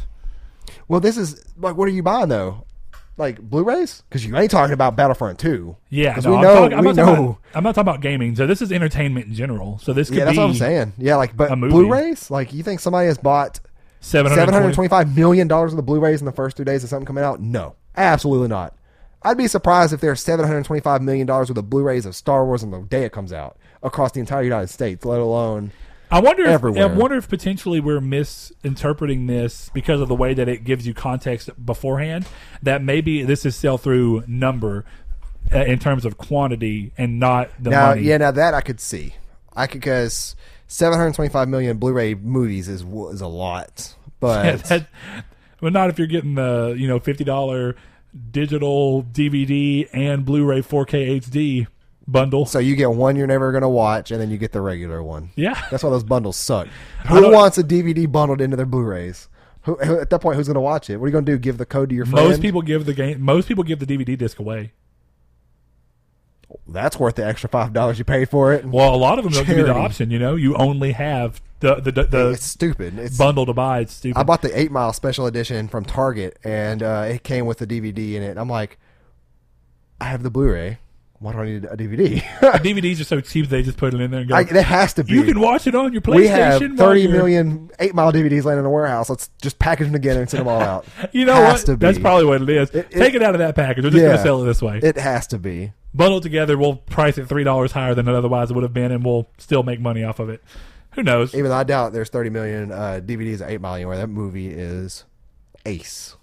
Yeah, good Movie is fantastic. Good, movie. Uh, okay, last thing up on the list. So the rumors from last month were accurate, and we now have our November PS Plus games announced. Starting November sixth, Plus members will have access to Bulletstorm Full Clip Edition and Yakuza Kiwami on PS4. The other titles titles are as follows. I feel like I'm so loose mouthed today. Jackbox Party Pack Two. for PS3. Arcado. I assume this is Arcado. Uh, Arcado series for PS3, Burly Men at Sea for Vita and PS4 cross-buy, and Roundabout for Vita and PS4 cross-buy as well. And then one last little thing, and I like when they do this. H1Z1 fans uh, who use PS Plus also have access to the PlayStation Plus Blue Shift pack until November 13th. It comes with like a schematic for a gun, a hoodie, and like a vehicle of some sort, uh, which is interesting. I, I like when they do those little additive things, though I like them even more when they're games. I don't. Like that random Destiny 2 thing, just out of the blue. That What was random kinda- Destiny 2 thing? Well, Destiny 2 wasn't the game for the month. That was an that was a random like. Oh. Remember they? I thought you were talking about you like oh no, it's on. not. I'm, I'm I'm sorry. No, Destiny 2 was the game for the month. I'm confusing it with uh, Black Ops 3. Oh, yeah. Black Ops 3 was the random full game where at E3 they were like, oh yeah, by the way, This sounds like a cosmetic pack, though, not a you get a game. month for that. No, H1Z1's not a game. That's what I'm saying. I prefer it when it's a game. Oh, okay, yeah, Uh, I do too. I thought you were saying you. you H1Z1 that. is a game, but you get a pack for free. Okay, well, that makes sense. kind of like they do with Warframe every now and then and stuff like that. Where if you're a PS Plus member, they give you oh here's a a certain pack, Pack of platinums. yeah something like that. So Haven't played that game in forever. I don't know if that's even correct. I don't know if they do that on PS Plus to be fair. So won't get into that. But Saul, do you want to hop into the reader mail? Sure thing. For those that don't know, Reader Mail is our weekly segment where we answer your burning questions and desires that we ask you guys to ask us on Twitter. Every Wednesday and every Friday, we post a tweet up, and uh, we hope you respond. We take uh, two from Twitter, one from Facebook. Don't forget to go there as well. So that means we And- also post on Facebook. Yeah. We also post on Facebook, and uh, we answer those questions on the air. Whatever we don't answer, we save them up and we put them towards an episode that is likely going to crash in the middle of it, like this October's reader mail did. Um, but anyways, let's get on. We our first question: Have you? Ha, oop, sorry, my mouse was in the way. I almost said have bad. I have had Red Dead Redemption 2 ending spoiled for me from a random on Facebook, only two hours in. This is putting me off of playing it. Have you ever had any big game spoiled for you, and how did you deal with it? Love the show. Our good bud Dan B over there on Twitter. Thank you, man, for your affection towards the show. Um, nothing really comes to mind instantly. Like if I've had a game spoiled for me, I'm trying to think. Like I know there's been something. I have For them. sure. And what's funny is that they involve Saul's little brother Seth back when we used to hang out all the time. Oh, And it was uh do tell. it was sad times. So the game and here's the thing, it wasn't brand new, but it was close enough that what essentially came down to on this though was we were playing we would do this thing where like you know when you're a teenager and everything just works out the way that it works out you're kind of playing in the same room by nature of what's going on um, so he, we would typically play two different games just by how we ended up pull, like playing but what ended up happening is i was I'm fairly positive I was getting the platinum in, in Infamous One, which was my first ever platinum. So I was rolling through and I was trying to get because the last trophy I had to get was for the stunts, where you had to do like do this and this to blow somebody off the roof, and that's a stunt. Uh, and I'm glad the second game didn't have that because it was really annoying. Uh, but anyway, I was so I was going through that and I was getting mad because it was like they would always manage to just avoid something somehow. That happened in Spider-Man a few times where you're supposed to knock somebody off of the building, but then suddenly they land a very specific way against something. Or this thing where when you knock them off, if they're close enough to a building, a, a web will like. Which I get this for the non like Spider-Man doesn't kill. But, Right. like if they're close enough to a building, uh, like web 'em. It'll web it like he won't do it, but there's like a device that will like web him automatically to the building. It's like I needed him to fall because that was part of the challenge here. Why are you trying to ruin my life, Spider Man? Yeah. um, Insomniac more. So it was one of those things where we were doing that, and I remember that he was over there. We were both playing Dead Space, kind of just at different times, and it was the end of Dead Space One. He doesn't give me any warning at all. I wasn't paying attention at first, and he was just playing, chilling there, and then randomly I look over and it's the final boss, and I'm just seeing the end, and I go, Seth, and he goes, What? I was like, Is this the end of Dead Space? he goes, Oh yeah. I was like, You didn't think to tell me that, so maybe I could just pause and leave for 20 minutes while you beat it. I bet you were livid. I was. And it was even worse that I had managed to forget, right? Because I stopped playing Dead Space because of it, because I was so mad. I stopped playing Dead Space for like three months almost, and Seth used to come over all the time. So I, you know, we kept going, kept going like that, and then I can't remember what happened. But at that point in time, three months passed. I was getting ready. I didn't tell Seth this, but I was mentally, I was like, I think I can play the game again. I've basically forgotten what it was that I saw, so it's going to have a little bit more impact on me, right? And then Seth starts talking about Dead Space and thinks that I have beaten it just to tell me what the end was again. And then I immediately go, Seth, what the hell? You ruined it for me the first time. just do it again. Two in a row. and I was so mad because I was like, two in a row. Seth, how are you responsible for both times that we that you ruined the same game for me in a very short window of time? And I, I can't remember. There was a small period in my life where I was trying to get him back for it. Like, know if he was playing a game and then me potentially beat it first and just to go back to Or him just go look it. online like what the ending was. I wouldn't do that, but No, you should have. I never. I don't think I ever got him back, but I should have. I think mine, the It closest. I can come, like off the top of my head, uh, with an example, or I I mean, with an experience, is that uh, technically the playthrough of beer, uh, beer. I think I've, I think I've had a stroke. like today, so I, it smell like burnt toast in here? I mean, I, even when we were at PetSmart, like I was fumbling with my card, but um, in uh, Nier uh, Automata, I hate my life. I try not to pronounce it the wrong way, and like in in in me having or like in having to pronounce this game the wrong way so many times, I forgot how to pronounce it the right you, way. you said Aunt Tom. Is that a game where you play as like your aunt's just around as a robot? uh, and Nier Automata. yeah, I pronounce it. So I like, I've heard so many people pronounce it wrong that I somehow picked up the pronunciation of it uh, wrongly, and now I've said it wrong so many times it's in my head now as the wrong pronunciation. Look, Saul, just roll forward. We know what you're talking But about. yeah. Tell me the story. I got I got spoiled. Uh, ending B or not ending B, playthrough B. How so? Uh, the major component that changes in B. Oh, just why? Like, No, the component. I mean, yeah, Yeah, I got spoiled that, which kind of irritated me really bad. Yes. yeah, Yeah. You, I'm pretty sure they heard you on the wi- on the, the mic. There's no way. Okay, we'll see. But yeah, so that's I mean that right off the top of my head. Um, I can't really think of anything else that was spoiled to me that like really sticks out right now for some reason. I have Um, others. I know it has happened, but I'm gonna go with that one. I have on the flip side of this question. This is just something that's interested me since I've started working where I work. Uh, my coworker Mario, he's the weirdest dude. Anytime he likes something, he does not care if you give him the ending at all. It depends on the on the media for me. It doesn't matter what it is. If I basically what it comes down to, it's like in service of him having more input on the conversation. So like we'll be talking about something, and the, the, there's two. There's like a downside to that too, right? The the the weird side of it is like when we're talking and we're both playing a game, and I start being like, "Oh, I beat it," and then he's like, "Oh, I haven't beaten it yet," but we were talking about it loosely, and I'm go, "Oh, I'm gonna quit talking about it." He's like, "No, no, no, go ahead, and tell me." I just, I, it's like I I feel like he's doing it so that he has something. He can still input into the conversation with the experience he's had so far. But the downside of that is because his brain's always doing that, and he doesn't really care if he gets something spoiled. Because to him, just playing to that point is still fun, or Yeah. watching to that point is still fun.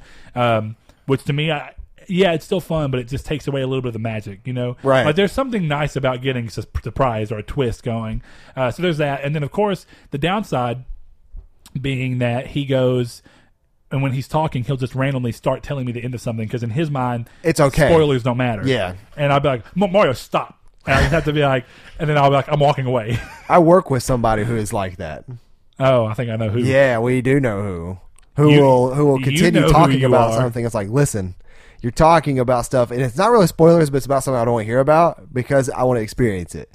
Um, but number two on this week's Read a Mail, I actually really like this question because I think it's meant to be as a joke, but I also like it because it's an interesting uh, question.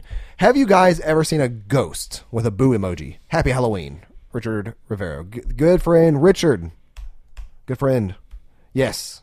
Uh, I think I have. Like a real ghost. Um, Where, when, and what do you think the reason was? so uh, I was growing up with my dad and my brother, uh, the uh, before mentioned brother that spoiled Dead Space, and we would go to the cabin a lot. That's uh, a couple. It's about an hour away. Oh, A- yeah. and we would go to the lake and stuff during the summertime, and we would stay at the cabin.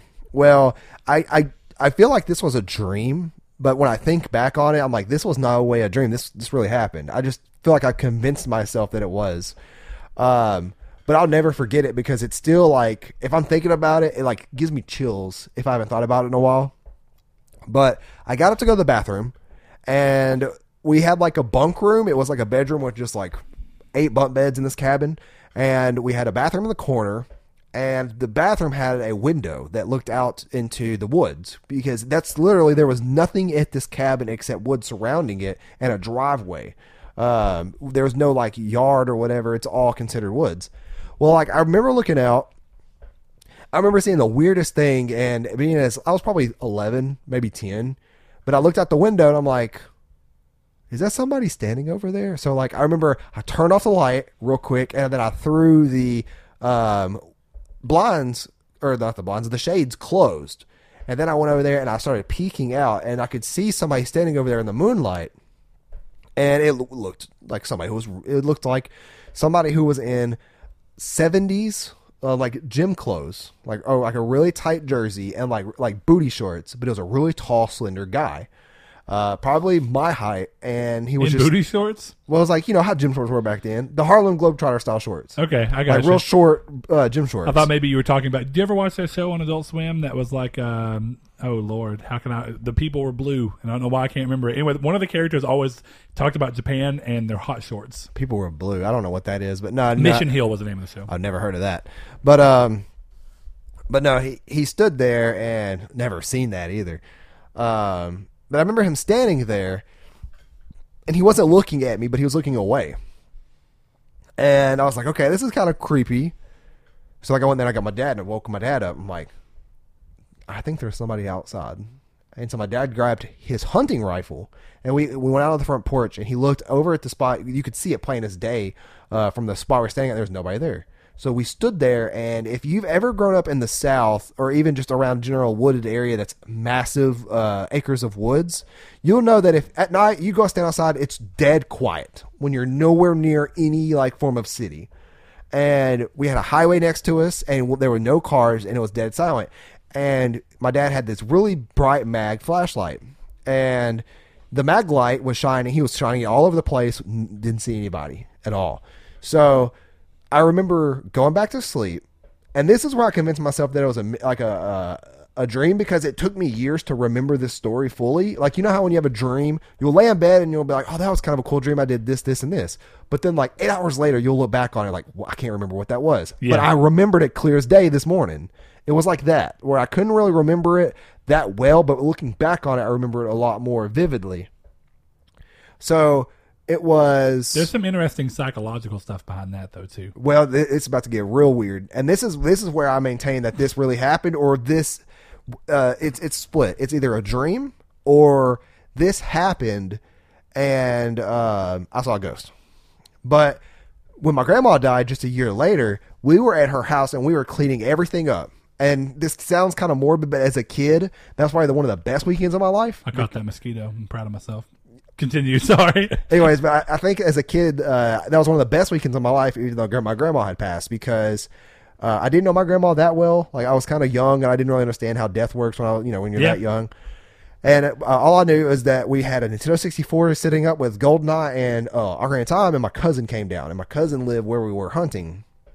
But we were cleaning all kinds of stuff out, and my dad brought in photo books, and he brought them all in. And I remember me, Seth, and Brett. Coincidentally enough, that was my cousin's name. Yeah. Uh, we were all going through those photo books, and I saw the guy that was standing out in the woods, and he went to high school with my dad, and he was on the uh, track team. He was wearing his track team outfit when I saw him in. Now, I think that looking back, because when I saw that picture, I freaked. I got freaked out.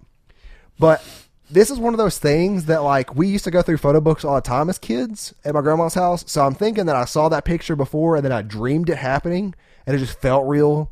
And then so since I have seen that picture before but I didn't remember it, that it was like subliminally in my dreams. Mm-hmm.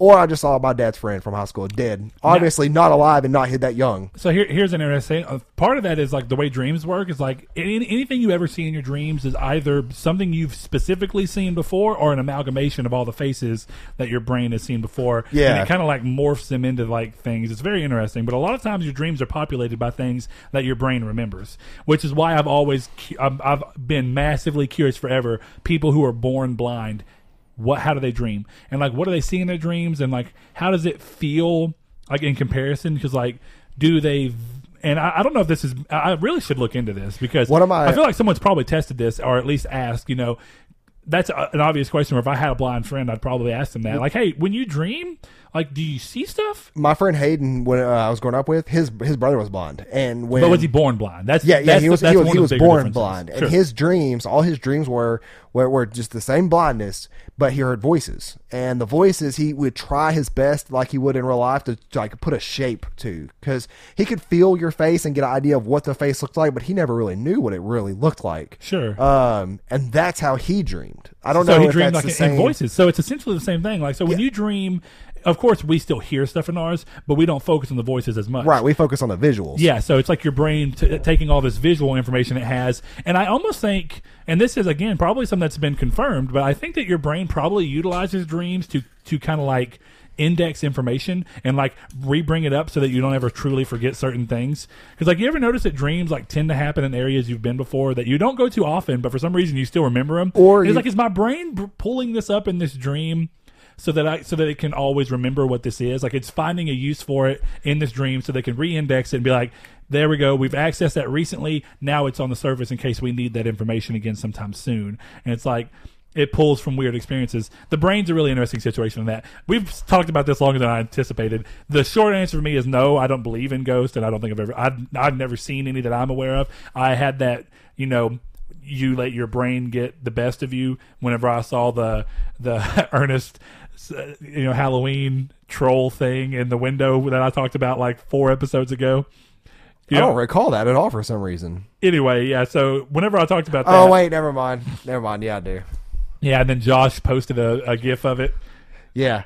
I Okay. I, was- don't know why. Like I was sitting there thinking, I'm like Ernest, and for some reason I was thinking about Bert and Ernie. Yeah. But Uh. no, it was it. So no, that's never happened to me. But yeah, no, there's a lot of weird things that go around in that. So I'm, I am curious of whether that was a dream or not. Here's the thing: even though I don't believe in it, I, I'm not one of the people that believe like I'm not going to try and downplay your experience because your experience is your experience. Just the fact that I don't believe in them does not mean that I think that that didn't happen to you. I don't think it's plausible that it happened to you personally, but I can't deny that it happened to you because maybe they are real and I've just never experienced it. I mean that that's And that's the that is one of those life is crazy. Who true knows? things and that's kind of where you got to stand on a lot of things that's why i am like that way with religion you can't ever just say definitively that there isn't anything so like, i can say well without a shadow of a doubt i kind of know that there aren't ghosts like i pretty much But you're open. that, But you're open to but i will never say that there's it's impossible for there to be ghosts Yeah. you just kind of got to go but I guess one thing I will say to add to that is, then don't you feel like Halloween would feel like the people who are spirits walking around, like we're mocking them by having like one of the houses down the street. It was really cool. Has like this thing in their window on the second floor where like these like ghostly figures will like walk up and dance and talk, and then like disappear and stuff. It was very weird. It was really cool. And since it was on the second floor and it was a little less detailed, it kind of made it look that much more Yeah, that, convincing. that just sounds kind of cool. Uh, so I was like, but do you not feel like that would make them like look at the like they would be evil because like all the time because it's like look at these I feel- buttholes I- I- making fun of us.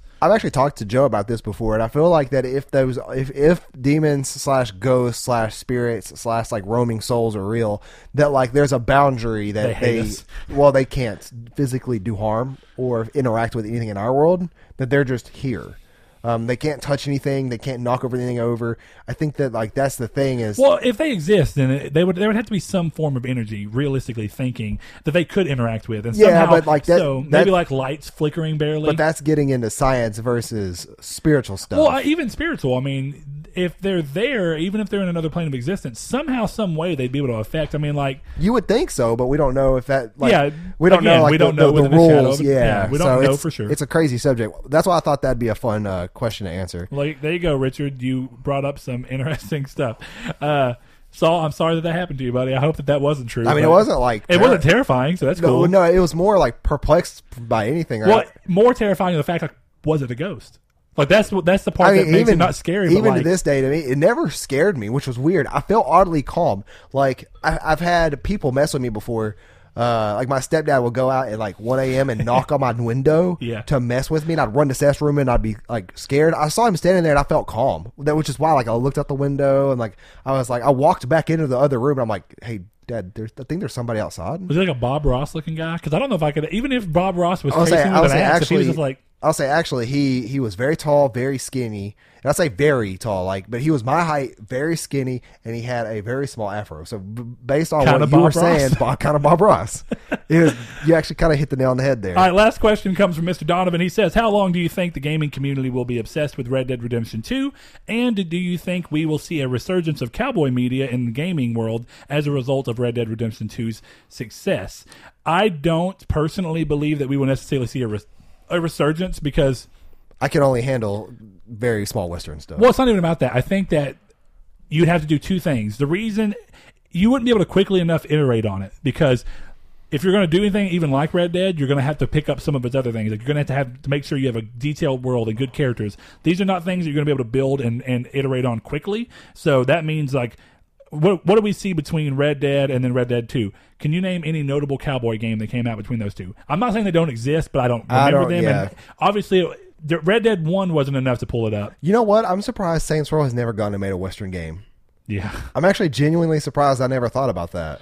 Now, Call of Juarez, but again, that's a little different, and it wasn't really set up that way. I forgot about that series. So yeah, I guess that there's technically those, but those are again not notable. So what I mean is that you didn't see like some kind of a big resurgence of it, uh, or even a real resurgence of it, because it's just cowboy stuff is a little different. But to pull it off, and I think if it was going to be directly as a result of Red Dead Two, then it's going to be people trying to not ape it necessarily, but if they're taking true like inspiration from it, then they're going to do a lot of those things, and they're not going to be able to do so quickly enough for it to feel like a resurgence. It's just going to be like even if it takes development right now, two years from now it comes out, it's not going to feel like it was really quickly enough. And that's even if it's only one dev that manages to pull off two years. Let's say the other does it in four, and then every two years you have a, a Western game. It still wouldn't feel like a resurgence to me. Yeah, I don't think uh, as far as a resurgence goes, I don't think that'll be anything that'll happen. I don't think anything similar will come from that. I don't think we'll see uh, any Western games coming out.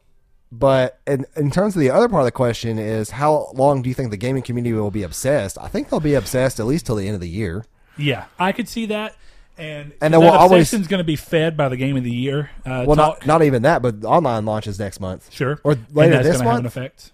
Yeah, Is it October. November? It's oh yeah, November. That's what I'm, sorry. I'm pretty sure it's November. Okay, so yeah, later Um, on this month. So it, it- it's going to stay relevant until it, it. I would say the longest it'll stay, and I mean by real, I mean like headlines and like in the news. I think it'll stay there until maybe March. Well, so there's that. Now, I think what he means more is like literal the gamer's obsession because, like, right now, despite looking at gaming media, if you just look at like gaming uh, social groups or like even like social uh, media groups like Reddit and stuff like that, there's a lot of buzz and talk about Red Dead right now. That kind of lasts. Like, every game gets a bolt of it, right? Yeah. And I'd say that at most, most games see if they're lucky about a month of it, if they're lucky.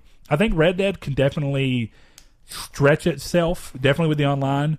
Easily, to I would the- say a year. easily to the end of the year. I think by E3 next year is when it'll stop being so prevalent in gaming in normal gamers I'll, I'll. I'll call that. Yeah, I'll, I'll call that. I, if not, I'll, I will say one year from release. unless we get, and it's not going to happen. We pretty much know that now, despite the fact that all these weird things going back and forth. Sony's release schedule and what they've been doing with like Days Gone, the even though I still kind of want to think that we at least hear about the PS5 to some extent in 2019, if that happens, it happens at the end of the year. Um, so, Unfortunately. but my point being is that unless for some reason in February or March or in the first quarter of the year next year, we do have some kind of a console announcement, that would be enough to probably dilute it. Um, Yeah. Yeah, I but that's about that. it. I think the rest of it, it's going to take very big games. Now, you may start seeing that when Anthem and all these big February games hit. I think Kingdom Hearts 3 will definitely put a dent in that. But again, Kingdom Hearts is on no way, shape, or form the level of Red Dead in terms of popularity, regardless of what you want to think. It's not going to do as well as Red Dead. I mean, I think everybody knows that. It's kind of a given at this point. So I think that while you have small nuggets that will take away from it for a little bit, I don't think that there'll be anything that completely takes over until a bigger event happens like E E3. Fully agree. Fully So. agree. Well, I guess with that being said, Brett, would you like to lead us into the main topic of the show? Something I think that's going to be a sweet and very, I don't want to say short, but compact topic. That's a fun one that I, I think was going to rely on a lot of community discussion to look Sure. forward to our Discord group about. And I think it's a good time considering what happened this week and revolving around. Like we've seen more of it this week, but Yeah. I'll going to move into it. This stems from a question from Sean Santarud, but it also stems from uh, Dan uh, Barber was talking to us, if I'm not mistaken, on Twitter about it. Uh, he played it at, e- at uh, maybe not EGX, but he played it. Uh, Sean said he played it at EGX, and we've had other people basically come up and talk about it. But it's about dreams in general, and that's Media Molecule's next game. In case you don't know who Media Molecule is, they are the developer behind Little Big Planet, uh, and that series across the PS3 lifespan, and even went, ended up on PSP and PS Vita. So it's a pretty big series, uh, and it's got a lot of reverence and a lot of love. Three saw it kind of go down with Sumo Digital taking the reins and making a game that wasn't as refined and didn't quite have the messaging of like how they form their games and what the meat of them is going to be. Regardless, though, it's a beloved series, and of course, Dreams has been being worked on so long that we saw Dreams in its very basic form uh, as long ago as the PS3 reveal. Now, it's easy to think that that's a long time, and it truly is, and it's a long time since Little Big Planet 2, which is the last game they worked on. But you see that O'Driscoll post? Yeah, I did. I was looking for that. I was I was trying to see clarify who we were talking to about. Oh no. No, anyway, uh, but yeah, with that said, it's one of those things where it, they've been working on it a long time. That's true, but they also did Tearaway in between that. That was a small group, and it, they kind of tore off and then went back in. But this is a game that's been worked on in a heavy extent, at least as long as the PS4 has been out, which is five years at this point. So when you're looking at that, there's a lot of things that come into question. One thing that I think a lot of people talk about, and we've seen it, like uh, Mikey12 on Twitter mentioned, he's like, I still don't know what it is. Yeah, I think that's that is And- total fault too. Uh, And- and- Media Molecule. Well, and, and Sony, right? Because it's not just Media Molecule. It's up to Sony to push Media Molecule to continuously do that. Now, other people have talked about this, and I think that they've done more and more since the initial concerns of showing what it is. They've shown that there is a game there. They, there's going to be a story mode that's in the game. Actually, multiple storylines in the game that are made all within the game. That's how they've always done it. Little Big Planet was made entirely from the Little Big Planet toolset that they just basically gave you extension to. Now they would sometimes do special things that you couldn't do because they had control in the back end, like voice acting. You could do voice acting on PS3, but it wasn't good because you had to do it with USB microphones. Or Bluetooth microphone, right? Uh, yeah, because we did it. Oh man, And it was bet, not good. that was terrible. It's not good. We never Ah, released it. them Bluetooth headsets were garbage back in the day.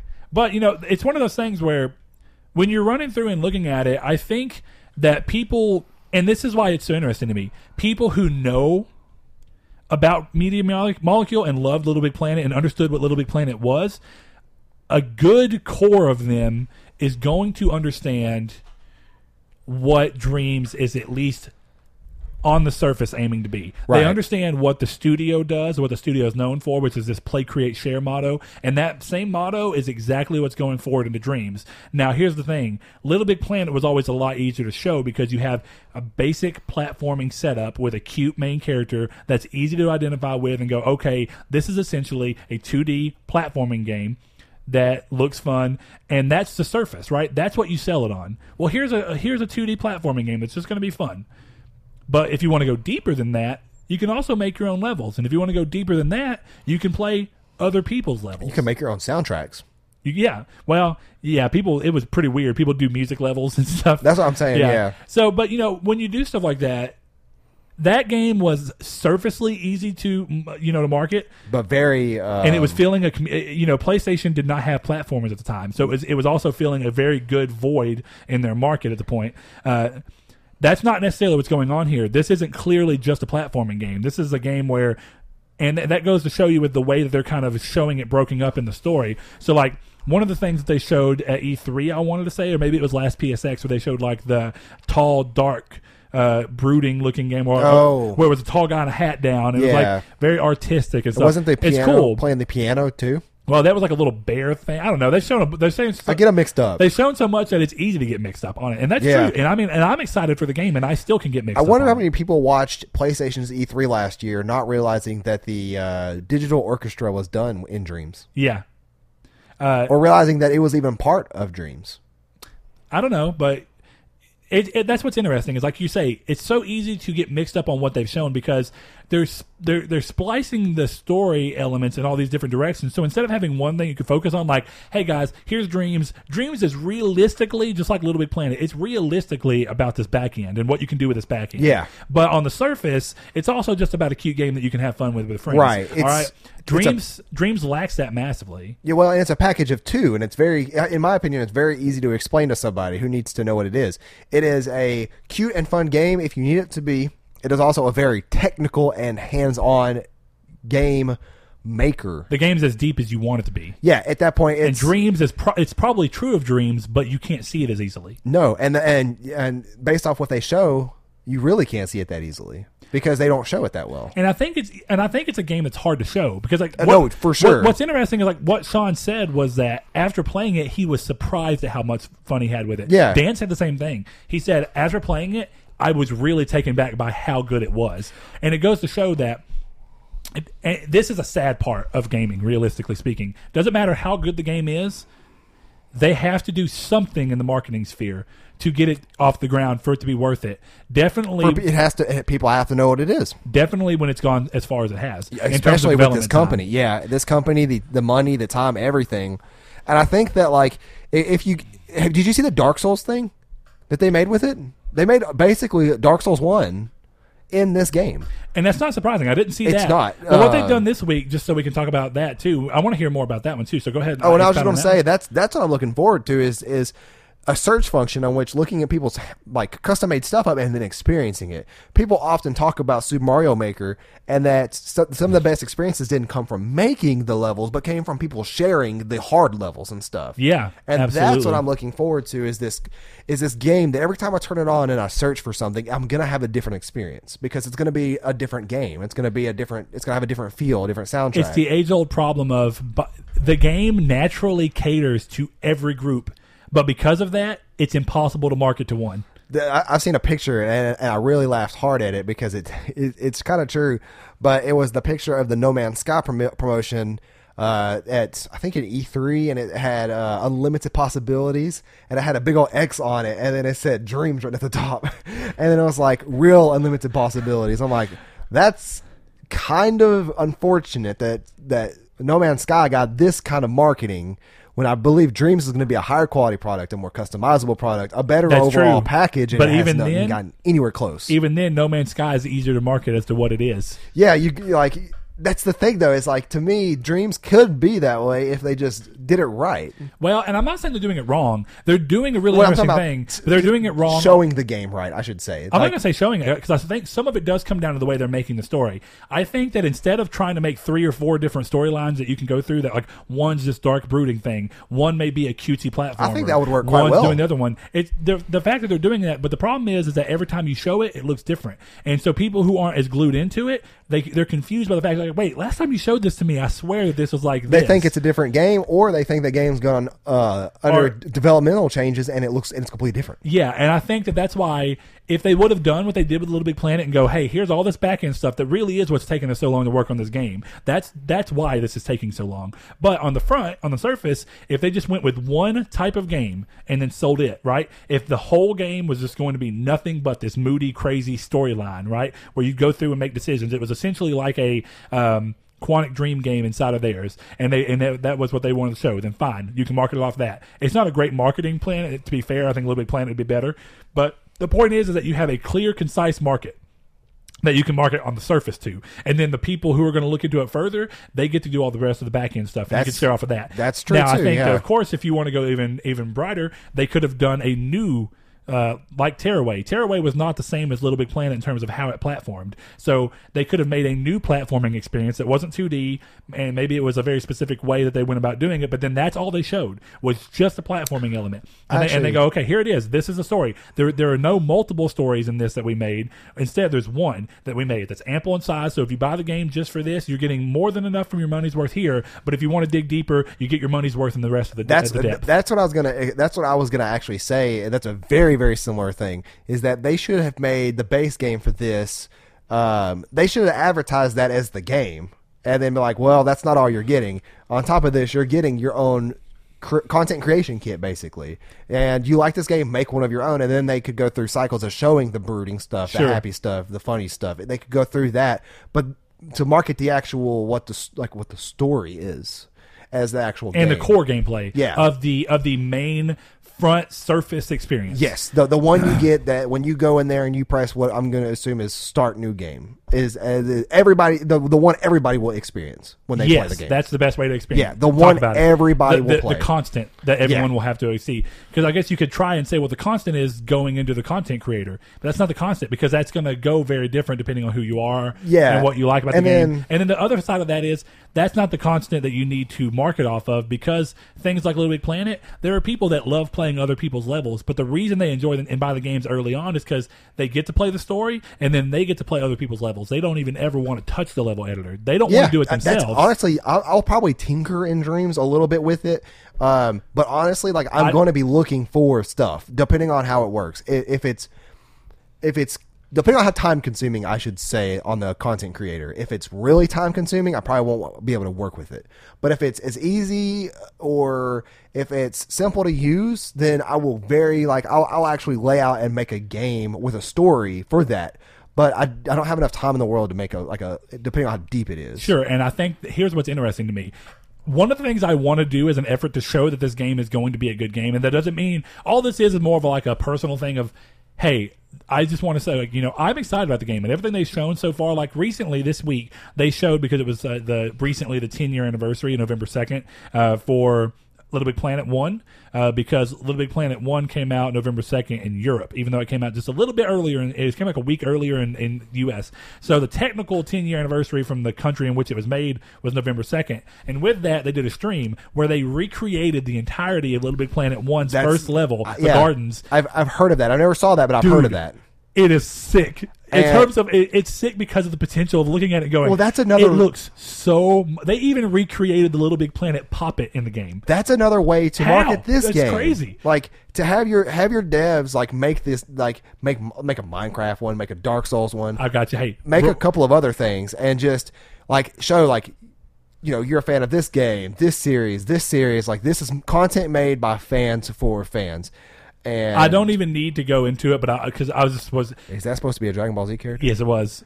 Kiki gets drawing stuff up. I, mean, I wasn't going to call you out, but No, it looked cool in its own little. it weird did way. look cool. But it did not look like a Dragon Ball Z character to me. Yeah, he was going for that Tarzan art style, boy. That, that worked flawlessly well. Anyway, Kiki, I love you so much. anyway, listen. My point being, uh, what's interesting about this? What you just said. Uh, this is great for marketing, right? The Little Big Planet people who see this and go, "Wait, they made Little Big Planet again in this game? That's amazing!" Yeah, it, it gives them it gives them idea of the tools they have to create with. and the, and the tools other people have to create experiences that they get to experience, like we talked about for the Well, people that don't yeah, want to create their own. yeah, that's what I'm- yeah. Uh, but the flip side of that is actually Sean Neo, uh, our, our boy No Fate. He actually recently uh, tweeted to Colin about what I assume Colin talked about dreams recently. I'm not sure. Uh, I'm sure he he did. He talks about it all the time and about how he doesn't think it's going to do good. But Sean mentioned in a tweet that what if they utilized t- dreams, and this would have been incredibly interesting, right? What if they utilized Dreams to make a Little Big Planet sequel completely in Dreams to sell Dreams? So the story of Dreams is actually Little Big Planet 4, and that's what you're playing. And That- that's the whole game. But then the back end of Dreams is still so much more expanded than Little Big Planet traditionally was. That would be really really cool, actually. and I said, like, you know, you're not going. You're not going to find that. Did you They are not going to do that. They just aren't. Did you say that Colin thinks that he does, that this game's not going to succeed? Essentially now not necessarily from a critical level but from a sales level See, I think, and i think thing. there's a lot of arguments to be made that yes there is reason enough to have some kind of a fear that media molecule may not be around anymore after this the only reason i could see them potentially still being around is, the user content creation, uh, like well, not, keeping it there's up. that, but I think that there's something to be said. They are the most creative studio that I think I have ever seen, and I think that Sony has so much of a boon in having them. And the way that they think about game development and what they do, that as long as their games continue to be critically well received and word of mouth is positive in a decent sense to where it's at least a positive buzz around them. They may keep them just on virtue of that alone. Now, of course, we know that Sony's not uh, uh, they're not shying away from closing studios that don't perform the way they see. But here's the difference they closed down Guerrilla Cambridge. They did not have a big name. To be fair, they own, the only series they ever really worked on that was that big was MediEvil and then i mean they, they have something else in there to be fair i can't even remember what it was i remembered them from MediEvil and then I remembered them from Killzone Mercenary, obviously. Yeah, I was gonna got, say which mercenary because they got Killzone was it? rebranded. Was it mercenary? Yes, it was Killzone Mercenary for Vita, and then of course RIGS was great. And it's one of those sad things where they got closed because they just weren't a big name, and that's why I'm also worried about Days Gone and Bend. Bend does not have a big name, but Media Molecule in the industry has got a massive name because they're interesting. Oh, for sure. Yeah. Everybody, if you say, like, even even people who aren't hardcore fans of PlayStation and you say Little Big Planet, they know what that is. Sure. Uh, and that's what I mean. My dad, who actually does like PlayStation, but he loves Little Big Planet. I bought Oh, it yeah, for dude. PS3. It's super easy to He play. played the hell out of the it's game. super easy. It's very forgiving to play. But there is in that game some very hard levels that can that, can- that have the potential to pop up because of the way it is, and it works out fine. I think that on launch the game's not going to sell well. I think that it's going to see better numbers three months out of its launch because Word of mouth. More, yeah, exactly. Word of mouth. But that's and and that's why I hope that when Sony's going into this, and it's probably what you were about to say. I'm sorry if I cut you off. Um, but is that if Sony's going into this with the right expectations, then the expectation should be a slow burn, long tail. Exactly. Not, this quick explosion. Exactly. If if if say I walked into GameStop one day and they and I'm I'm your normal person. I I, I am basically myself, and I had never heard of Dreams, but I saw it on a shelf, and I was like, that looks kind of cool. I'm gonna pick it up. And then I play it, and then I go like look everywhere, and I'm like. Nobody's really talked about this game, but I show it to you, and then you show it to somebody. I think that's where we're going to see something like this happen with the core gamers. I should say. Yeah, well, there's because we have proof of that already working. We already know that that works in gaming because, like, Nier Automata, Of course, yeah, Nier yeah. Automata owes word of mouth entirely to its success. Exactly, and, and- and- smartness in choosing platinum as a developer. Well, because that I gave it a good head start. Fan arts and um, The community around the game Yeah, definitely that's what I was- I a- couldn't a think of the word service community. for Yeah, Yeah. and that's so. I think that. And, and it goes to show, you, like I said, Nier Automata got to three million sales over a longer period than most games would. But the thing is, is it's continued to sell well. uh, Right. well enough, and for in comparison to what it is now. Of course, this is a game that had a bigger budget. I'm sure Dreams. It's a bigger studio by far, um, and Sony's given them a lot of creative control and freedom because, again, because of the pedigree of what they've done before. And I think that that's why I say my only real fear about Sony shutting them down is that we've seen Sony already give them like Sony's backing off and they're going until Dreams. Re- they haven't said this, but they've shown it in everything they've done. Sony's essentially saying to Media Molecule, "We're going to back off. We're going to let you do everything it is that you want to do. But when this game comes out, there's no telling what happens with Sony because Sony may go, look, we gave you everything we did. We trusted in you entirely to let to get this game out. But after that, if this game doesn't perform, even despite us giving you every bit of creative control that you needed, chopping block it is. It Yep. and, and I'm not saying that that's actually going to happen, but I it is a see small that fear. happening. Yeah, and it's it's something that's foreseeable in the future if this game is to I, I don't want to say flop, but I don't think it'll happen quickly. I think Sony. No. I think Sony's smart enough in knowing that this game is kind of it'll happen probably after the after I would say a year to a year and a half after the game launched because the way. at least six months out. At least see, I would even argue though that six months is where the game would pick up the most, three to six months is Depen- where I imagine. depending on the release date. if it comes down to only word of mouth. Now they may they may be able to nail down marketing that can better show off what this game is. I now hope so because we don't have a solid. We don't even have like any solid release information. You know what's we? weird is I'm really surprised that they've not leaned even, and maybe they will in the actual marketing, like the legit marketing that goes on commercial wise and Right. whatnot. But I'm surprised that so far they've not leaned far heavier into every trailer they've shown and every time they've shown the game as Media Molecule creators of Little Big Planet. Yeah. They are not leaning on the Little Big Planet name as much as I imagined that they would. Yeah, and like I, I would even expect like Sackboy or something to show up in like one of their trailers because I'm sure he's going to be in the game. Well, essentially now he is in a. They, they put out that YouTube video of them cr- recreating Little Big Planet One uh, in the world, and I'm, I'm going to show you it because it's amazing. you've you've played Little Big Planet enough to know that, dude. It's insane Yeah. how close this looks. To I the need to pick game. up uh, the one on Vita. Oh, it's so good. What is it called? Little Big Planet Vita? It doesn't have a sub name. No, Are you sure? positive. What's oh okay? What's Little Big Planet on PSP was just called Little Big Planet PSP, as well. Just so you're what's aware. two sub name? Does it have one? Nope, it's just Little. Big Planet Two. Three was just Little Big Planet Three. I swear it. Tearaway. Okay, no, I think of Tearaway. Yeah, Unfolded. Tearaway Unfolded Yeah. the PS4 version. Yeah. Okay. Why don't you guys let us know what y'all think about this? Um, let us know your thoughts on Dreams. Let us know if you're going to be like me, who's going to be search for the custom created content, or if you're going to be like Brett and create the content. And uh, Oh, what I was going to say, real quick, before you completely finish this out, what I thought would be cool is if, depending on how much you end up liking the game, and if the game lets you do, like Little Big Planet would let you do uh, two player world creation, or Yeah, actually 4 we'll make player. our own game. Dude, if me and you can get together and make our own game. I game, had that idea to tell you off screen because I, I, I didn't want to say that on screen. Oh, I want to. yeah, I want to. I, had, I had I had that idea. My idea is that basically, if me and you can get together, and because the barrier we had before is that you just have no, you have no experience in game development, and mine's very slim. So we talked about making a game in Unity before, and I downloaded Unity and began to mess around with it, but I didn't get far because I was just like, I feel like I'm going to be doing this alone, and I don't know if I want that. Yeah, But if I- this is going to simplify that to a point where me and you can both get in and do it, if it lets us do it together at the same time, great. If it lets us play together, if it doesn't let us do that, as long as it lets us like if I can open it and go in and edit while you're not doing it, and then like you can go back in and be like, I like the tree, but I'm gonna make this change because And then we can make a custom case in which the inside has a CD with just the code URL for the download the game on it. That'd be interesting. That would be so. If you win the like obviously. oh, we make our own game and then make a custom case for our game. Saul, that would I be just- so meta. I know. I I'm literally just said. Oh, okay. it just clicked with me. Yeah, like we make our own game, make our own custom case, and then we just slap a DVD in there and uh, probably an eight mile, and then you just write on, and then you just write on like whatever whatever you used to find the games. But we, we may, we'll probably end up creating a Discord so we can share stuff like that. Uh, so be sure to join our Discord and let us know on Twitter, Facebook. We will have YouTube a dream- comments everywhere. A dreams community. That's a great idea. Close out the show, Saul. I just wanted to get that out. I'm sorry. No, you're good. Thank you guys uh, for tuning in to episode 84, and we will see you guys back next Monday at 10 a.m. Pacific time, noon Central time. Not so easy, is it, Saul? It's not. Thank you guys. Thanks, guys. Thanks to our patrons Chad V, Dan Barber, Josh Jarrell, Mikey12. My name is Dan, Douglas Below, Shadowist, Steven Salazar, The Stonard, Travis Below, Blake Popst, Eduardo Palomino. If you'd like to support us on Patreon, the link is in the description below. Thank, you. you.